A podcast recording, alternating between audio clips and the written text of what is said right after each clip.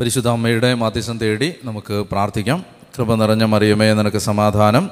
നമ്മുടെ കർത്താവ് നിന്നോടുകൂടെ നീ സ്ത്രീകളിൽ അനുഗ്രഹിക്കപ്പെട്ടവളാവുന്നു. നിന്റെ ഉദരഫലമായ നമ്മുടെ കർത്താവ് ശംശിക വാഴ്ത്തപ്പെട്ടവനാവുന്നു. പാപികളായ ഞങ്ങൾക്ക് വേണ്ടി ഇപ്പോഴും എപ്പോഴും ഞങ്ങളുടെ മരണസമയത്തും തമ്പുരാനോട് അപേക്ഷിച്ചു വരണമേ. ആമേൻ. പിതാവിനും പുത്രനും പരിശുദ്ധാത്മാവിനും സ്തുതി. ഹാലേലുയാ ഹാലേലുയാ ഹാലേലുയാ യേശുവേ മഹത്വം. യേശുവേ ആരാധന. ഹാലേ ലുയ ഹാലേ ഹാലേലുയാ. ഹാലേലുയാ. ഹാലേലുയാ. നമ്മൾ മർക്കോസിന്റെ സുവിശേഷത്തിന്റെ എട്ടാം അധ്യായത്തിന്റെ മുപ്പത് വരെയുള്ള വാക്യങ്ങൾ നമ്മൾ കഴിഞ്ഞ ക്ലാസ്സിൽ കണ്ടു. ഇനി മുപ്പത്തിയൊന്ന് മുതൽ മുപ്പത്തി മൂന്ന് വരെയുള്ള ഒരു ഭാഗം നമ്മൾ ഇപ്പോൾ കാണുകയാണ്.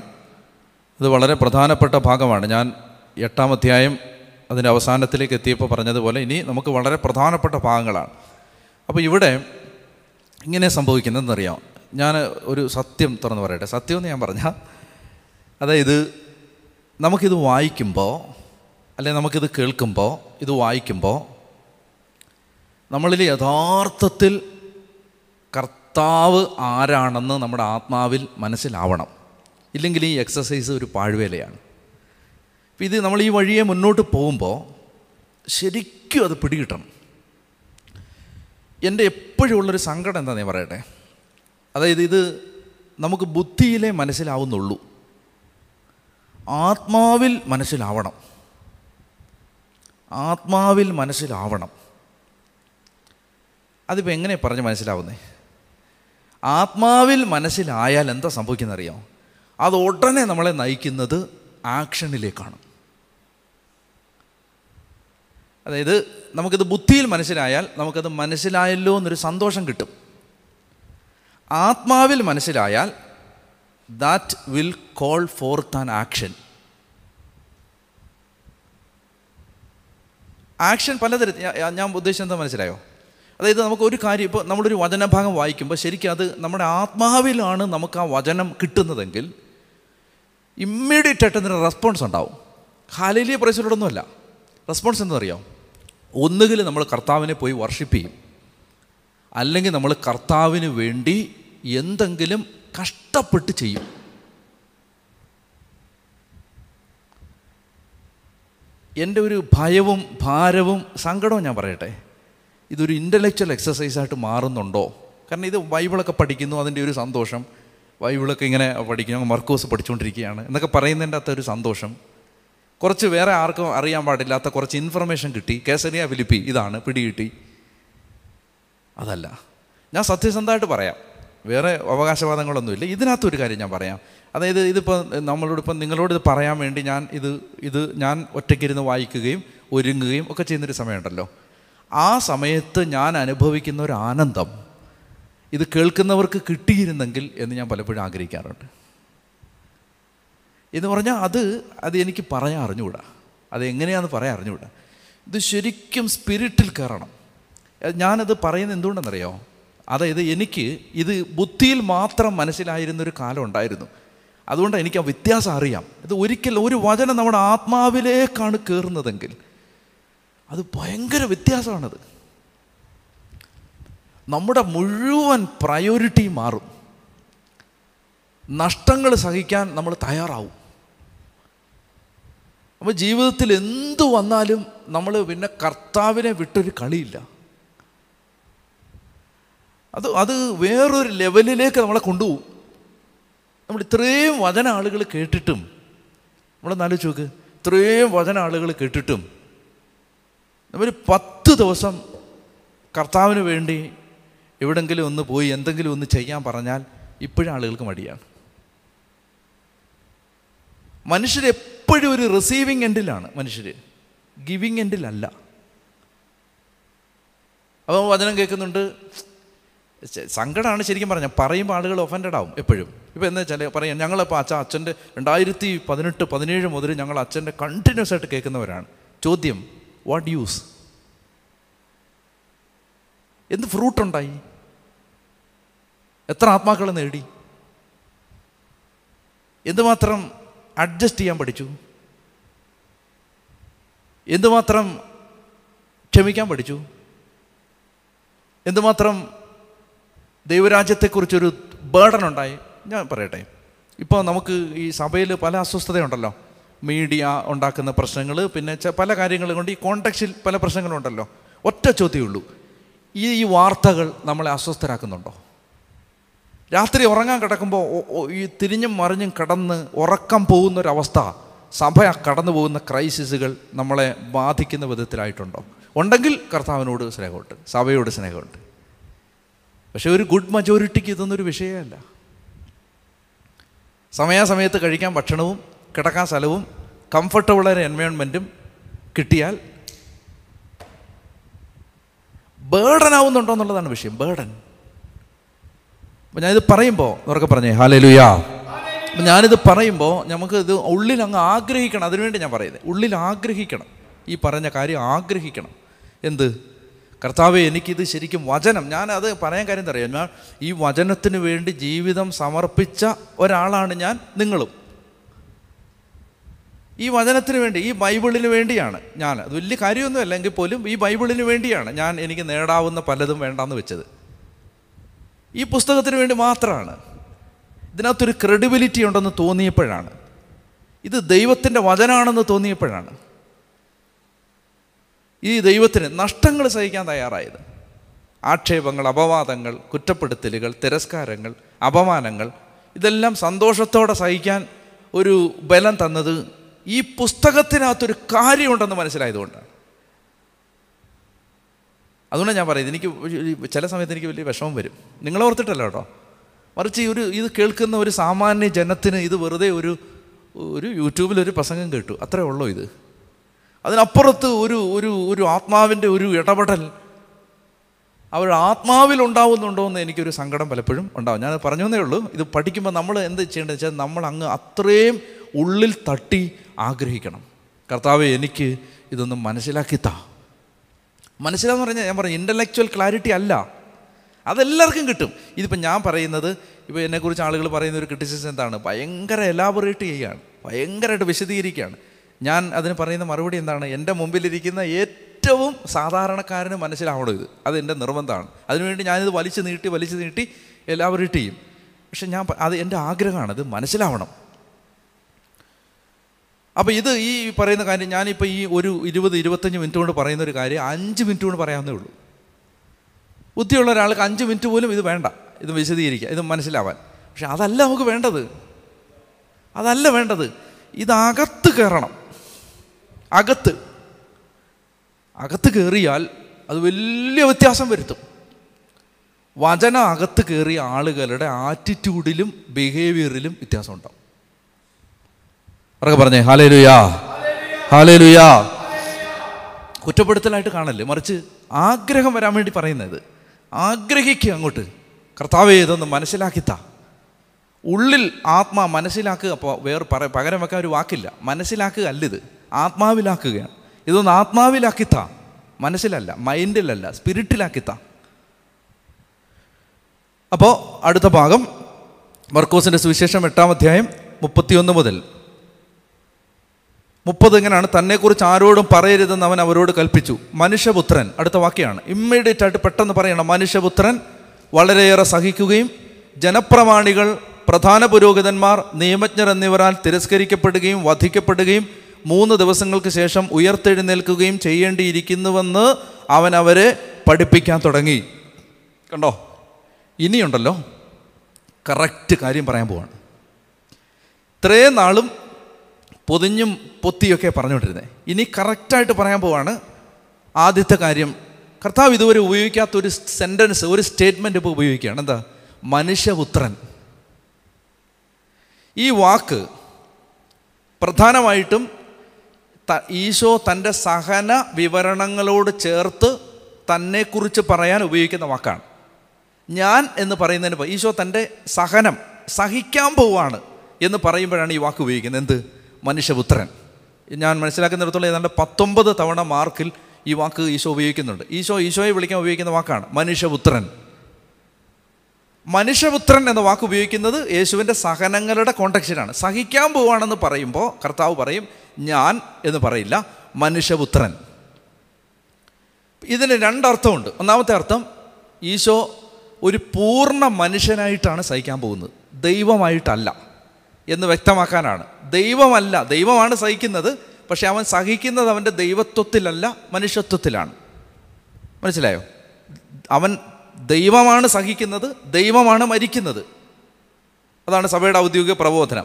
ദൈവം കുരിശിൽ മരിച്ചു എന്നാണ് പറയുന്നത് യേശുവിലെ മനുഷ്യൻ മരിച്ചു എന്നല്ല ദൈവം മരിച്ചു. ദൈവം കുരിശിൽ മരിച്ചു. പക്ഷേ അവന്റെ ദൈവത്വത്തിലല്ല മനുഷ്യത്വത്തിൽ ഹ്യൂമാനിറ്റിയിലാണ്. അപ്പോൾ ആ ആ അർത്ഥം ദ്യോതിപ്പിക്കാനാണ് മനുഷ്യപുത്രൻ എന്ന വാക്ക് ഉപയോഗിക്കുന്നത്. അത് മനുഷ്യൻ എന്ന അർത്ഥത്തിലാണ്. എസ് എ എല്ലിൽ എസ് എ പ്രവചനം വായിച്ചാൽ ആവർത്തിച്ച് ആവർത്തിച്ച് കാണാം എന്ത്? മനുഷ്യപുത്ര. എന്റെ ജനത്തോട് ഇങ്ങനെ പോയി പറയുക. അല്ലേ? ആ മനുഷ്യപുത്ര എന്ന് ആരെയാണ് അവിടെ വിളിക്കുന്നത്? എസ് എ പ്രവാചകനെ ദൈവം വിളിക്കുന്ന വാക്കാണ് മനുഷ്യപുത്രൻ. എന്താണ് അതിന്റെ അർത്ഥം? മനുഷ്യ. അപ്പോൾ ഈശോ പറയാണ് എന്റെ മനുഷ്യത്വത്തിൽ ഞാൻ സഹിക്കാൻ പോവാണ്. അതാണ് ഒരർത്ഥം. രണ്ടാമത്തെ അർത്ഥം കുറച്ചുകൂടെ ആഴമായ അർത്ഥം ദാനിയൽ പ്രവചനം അത് എടുക്കണം. ദാനിയൽ പ്രവചനം ഏഴാം അധ്യായത്തിൽ ആരെങ്കിലും വെളിപാട് പുസ്തകം പഠിക്കാൻ ആഗ്രഹിക്കുന്നെങ്കിൽ അതിന് മുമ്പ് പഠിക്കേണ്ട പുസ്തകമാണ് ദാനിയലിന്റെ പുസ്തകം. കേട്ടോ ഇപ്പോൾ എന്നോട് ഒരുപാട് പേര് വെളിപാട് പഠിപ്പിക്കാമോ പഠിപ്പിക്കാമെന്ന് ചോദിച്ച് മെസ്സേജ് അയക്കുന്നുണ്ട്. ഞാൻ വെളിപാട് പഠിപ്പിക്കാത്തതിന്റെ കാരണം ദാനിയൽ പഠിപ്പിച്ചിട്ടേ ഇത് പഠിപ്പിക്കാൻ പറ്റൂ. ദാനിയൽ പഠിച്ചിട്ട് വെളിപാട് പഠിച്ചാൽ പെട്ടെന്ന് മനസ്സിലാവും. അപ്പോൾ അതുകൊണ്ട് ഈശോയെക്കുറിച്ചുള്ള വലിയ ഗൗരവതരമായ പ്രവചനങ്ങൾ അടങ്ങിയിരിക്കുന്ന പുസ്തകമാണ് ദാനിയലിന്റെ പുസ്തകം. അത് എടുക്കാം. ഏഴാമത്തെ അധ്യായം. ദാനിയലിന്റെ പുസ്തകം ഏഴാമത്തെ അധ്യായത്തിൽ ഒമ്പത് മുതലുള്ള വാക്യങ്ങൾ വായിക്കാം. ദാനിയലിന്റെ പുസ്തകം ഏഴാം അധ്യായത്തിൽ ഒമ്പത് മുതൽ ഞാൻ നോക്കിക്കൊണ്ടിരിക്കെ സിംഹാസനങ്ങൾ നിരത്തി പുരാതന പുരാതനനായവൻ ഉപവിഷ്ടനെ പുരാതനൻ ഏൻഷ്യന്റ് വൺ എന്ന് പറഞ്ഞാൽ ആരാ? ദൈവം. ദൈവമാണത്. പിതാവായ ദൈവം. ഇനി അതിന്റെ ആ വിവരണങ്ങളെല്ലാം കഴിഞ്ഞിട്ട് താഴോട്ട് വരുമ്പോൾ പതിമൂന്നാമത്തെ വാക്യം. പതിമൂന്നാമത്തെ വാക്യം. നിശാദർശനത്തിൽ ഞാൻ കണ്ടു ഇതാ വാനമേഘങ്ങളോടുകൂടെ മനുഷ്യപുത്രനെ പോലെ ഒരുവൻ വരുന്നു. ഇത് ആരാ പ്രവചിച്ചേ? ദാനിയൽ. നൂറ്റാണ്ടുകൾക്ക് മുമ്പ് കർത്താവിന്റെ രണ്ടാം വരവിനെക്കുറിച്ച് ദാനിയലിന്റെ പ്രവചനമാണിത്. ഈശോയുടെ രണ്ടാം വരവിനെക്കുറിച്ചുള്ള ദാനിയലിന്റെ പ്രവചനമാണ്. എന്താണ്? നിശാദർശനത്തിൽ ഞാൻ കണ്ടു. രാത്രിയിലുണ്ടായ ദർശനത്തിൽ ഞാൻ കണ്ടു. ഇതാ വാനമേഘങ്ങളോടുകൂടെ മനുഷ്യപുത്രനെ പോലെ ഒരുവൻ. അവനെ പുരാതനനായവന്റെ മുമ്പിൽ ആനയിച്ചു. അതാരുടെയാ? പിതാവായ ദൈവത്തിന്റെ മുമ്പിൽ ആനയിച്ചു. എല്ലാ ജനതകളും ജനപദങ്ങളും ഭാഷക്കാരും അവനെ സേവിക്കേണ്ടതിന് ആധിപത്യവും മഹത്വവും രാജത്വവും അവന് നൽകി. അവന്റെ ആധിപത്യം ശാശ്വതമാണ്. അതൊരിക്കലും ഇല്ലാതാവുകയില്ല. അവന്റെ രാജത്വം അനശ്വരമാണ്. ആരാ പ്രവചിച്ചേ? ദാനിയൽ ഇവിടെ ആ വാനമേഘങ്ങളിൽ എഴുന്നള്ളുന്നവനെ ദാനിയൽ എന്താ വിളിച്ചേ? മനുഷ്യപുത്രൻ. എന്താണ് ഇവിടെ ഈശോ തന്നെക്കുറിച്ച് മനുഷ്യപുത്രൻ എന്ന് റെഫർ ചെയ്യുന്നതിന്റെ കാരണം? ദാനിയേൽ പ്രവചിച്ച ആ മനുഷ്യപുത്രൻ ഞാനാണ്. ഞാൻ മാത്രമല്ല കുറച്ചങ്ങോട്ട് വരുമ്പോൾ ഈ ഒമ്പതാമത്തെ അധ്യായത്തിൽ ദാനിയലിന്റെ പുസ്തകത്തിന്റെ ഒൻപതാം അധ്യായത്തിന്റെ ഇരുപത്താറ്. ഞാൻ വായിക്കാം കേട്ടാൽ മതി. അറുപത്തിരണ്ട് ആഴ്ചകൾക്ക് ശേഷം അഭിഷിക്തൻ അകാരണമായി വിച്ഛേദിക്കപ്പെടും. ഈ മനുഷ്യപുത്രനെ കുറിച്ച് പറയുന്ന അറുപത്തിരണ്ട് ആഴ്ചകൾക്ക് ശേഷം അഭിഷിക്തൻ ദ അനോയിന്റഡ് വൺ ആര്? മിശിക മിശിക അകാരണമായി കാരണമില്ലാതെ വിച്ഛേദിക്കപ്പെടും കട്ട് ചെയ്യപ്പെടുമെന്നാണ് പറയുന്നത് കൊല്ലപ്പെടുമെന്നാണ് പറയുന്നത് അപ്പോൾ ഈ ഈശോയെക്കുറിച്ചുള്ള പ്രോഫസിയാണ് ഈ ഏഴ് ഒമ്പതൊക്കെ പറയുന്നത് നമുക്ക് കൂടുതൽ പിന്നീട് ദാനിയിൽ പഠിക്കുമ്പോൾ മനസ്സിലാക്കാം. ഏതായാലും കർത്താവ് പറയണേ ഈ ഏഴ് ഇരുപത്തേഴ് വായിച്ച ഏഴ് ഇരുപത്തേഴ്. ഏഴ് ഇരുപത്തി ഏഴ് ആകാശത്തിന്റെ കീഴിലുള്ള സകല രാജ്യങ്ങളുടെയും രാജത്വവും ആധിപത്യവും മഹത്വവും അത്യുന്നതന്റെ പരിശുദ്ധന്മാർക്ക് നൽകപ്പെടും. അവരുടെ രാജ്യം ശാശ്വതമാണ്. ഇതാണ് രണ്ടാം വരവിന് ശേഷം സംഭവിക്കുന്ന കാര്യങ്ങളെക്കുറിച്ചുള്ള റെഫറൻസ് ആണ്. ഓക്കെ ഞാൻ സന്ദർഭവശാൽ അത് സൂചിപ്പിച്ചെന്നേ ഉള്ളൂ. ഇപ്പോൾ ഇത്രയും ശ്രദ്ധിക്കുക. ഇപ്പോൾ ശ്രദ്ധിക്കേണ്ട എന്താണ്? ഒന്ന് മനുഷ്യപുത്രൻ എന്ന വാക്ക് ഈശോ ഉപയോഗിക്കുമ്പോൾ എന്തൊക്കെ ഈശോ വിചാരിക്കുക? ഒന്ന് മനുഷ്യനാണ്. ഞാൻ മനുഷ്യത്വത്തിലാണ് സഹിക്കുന്നത്. രണ്ട് ദാനിയേൽ പ്രവചിച്ച സഹിക്കുമെന്നും മരിക്കുമെന്നും ഉയർത്തെഴുന്ന ഉയർത്തെഴുന്നേൽക്കുമെന്നൊക്കെ റെഫറൻസ് ഉണ്ട് കേട്ടോ ദാനിയേൽ നിങ്ങൾ വായിച്ചാൽ മതി.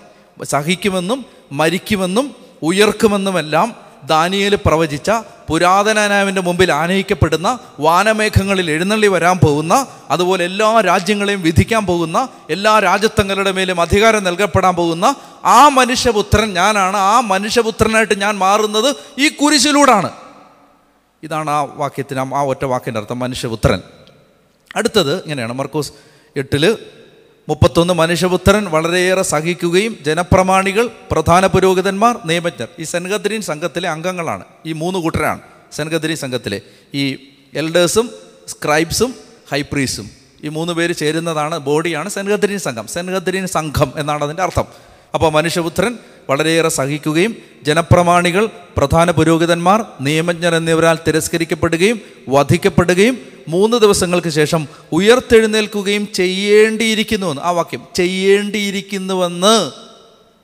മലയാളത്തിൽ കുറച്ചുകൂടെ മനസ്സിലാവുന്നതിനേക്കാൾ ഇംഗ്ലീഷിൽ എന്താണ്?